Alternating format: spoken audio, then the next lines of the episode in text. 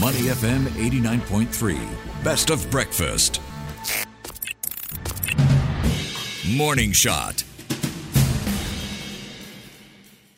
Welcome to the Singapore FinTech Festival 2023, and this is a special edition of Morning Shot. I'm Ryan Huang, and Money FM 89.3 is the official media partner of the event this year. And in this episode, we explore how generative AI or artificial intelligence is driving hyper personalized experiences and how that might affect investors. The rising convergence of AI advances mean that Netflix's what to watch next suggestion prompts are now possible when it comes to financial services. While already high consumer expectations have been further elevated by the progress, how could and should financial service operators approach AI powered customer service without turning people off? For more insights, we're joined by Sheel Mohnot. He is the co founder and general partner of Better Tomorrow Ventures. Sheel, thanks for joining us today. Thanks for having me. All right, let's start with a bit of a reflection on AI is making the news almost every day. From your observations, what have been some of the biggest milestones? And I suppose a sign that things are really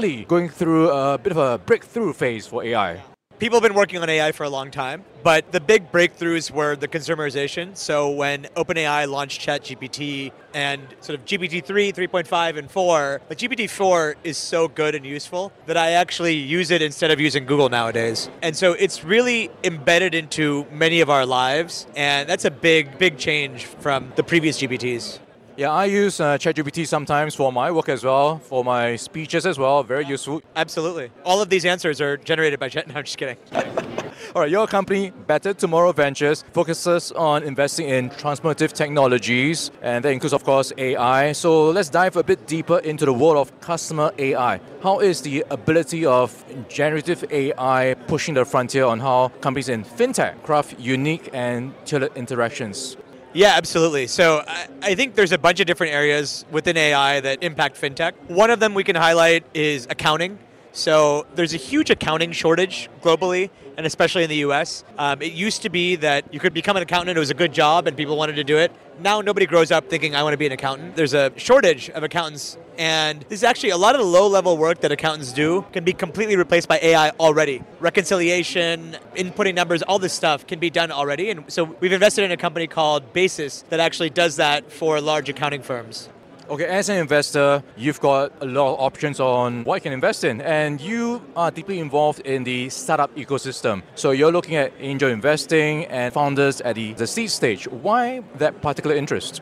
Yeah, so it's just what I love. I was a founder myself, and I find that the earlier you go, the more you're just investing in people and helping them build their idea and vision come to life. And the later you go, it's more about spreadsheets and numbers. And I love investing in people. What do you look out for when you're investing? What traits are you looking out for in these people that you're investing in? So I'd say like the most important thing, two, I would say two things. One is speed of execution. Are they constantly iterating? Are they building product, shipping code? And two, are they tenacious? Are they breaking through walls to make it happen? Like if an obstacle comes in their way, do they let it stop them or do they keep going? And you know, the best founders ship fast and break through walls to make stuff happen. So it's almost like a balance of art and science. You're you trusting your gut. Absolutely, yeah. There's a lot. There's a lot of like. I don't think there's any way to invest based on somebody's resume. People keep talking about it, but I don't think there's any reality that that makes sense. All right. So let's talk about your experience traveling the world. You've seen many opportunities. So what are some of the areas that are interesting to you right now, but are not getting the attention that you think they deserve?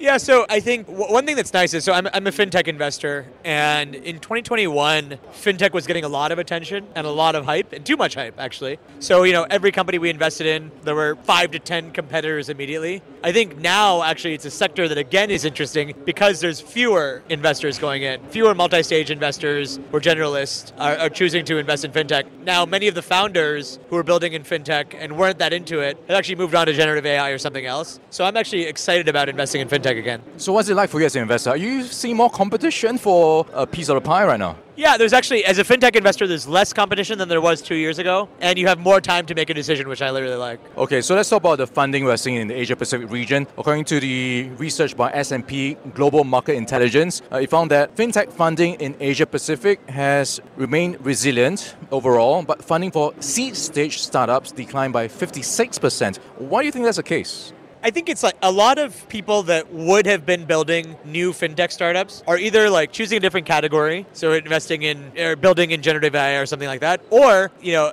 there's less innovation happening right now, and a lot of folks are going seeking comfort, and comfort may be in large companies. And talking about how that's evolving, how expectations evolving when it comes to the path to profitability, the runways of these startups. Have you noticed any changes? Yeah, massive change. You know, in, in 2021, it was all about growth. Interest rates were low, so a dollar five years from now is the same as a dollar today. So you'd rather invest in any company that's going to have tremendous growth. Now, with interest rates where they are, it's very different and you're looking for profitability today. And so that has been a drastic, drastic change in the ecosystem. So that puts a lot of pressure on startups to deliver. Absolutely. And some startups made the change quickly, some couldn't do it. All right. And let's talk about the potential for growth. And beyond AI, there is a huge digital transformation that we're seeing right now. Uh, what is the opportunities right now for seed stage startups in the fintech space? What are the capital flows like at this point? Yeah, I, I, think there's a tremendous opportunity. I, I, think the way I come back to it is like, from a macro perspective, money is complicated and broken. And the way we interact with money should change.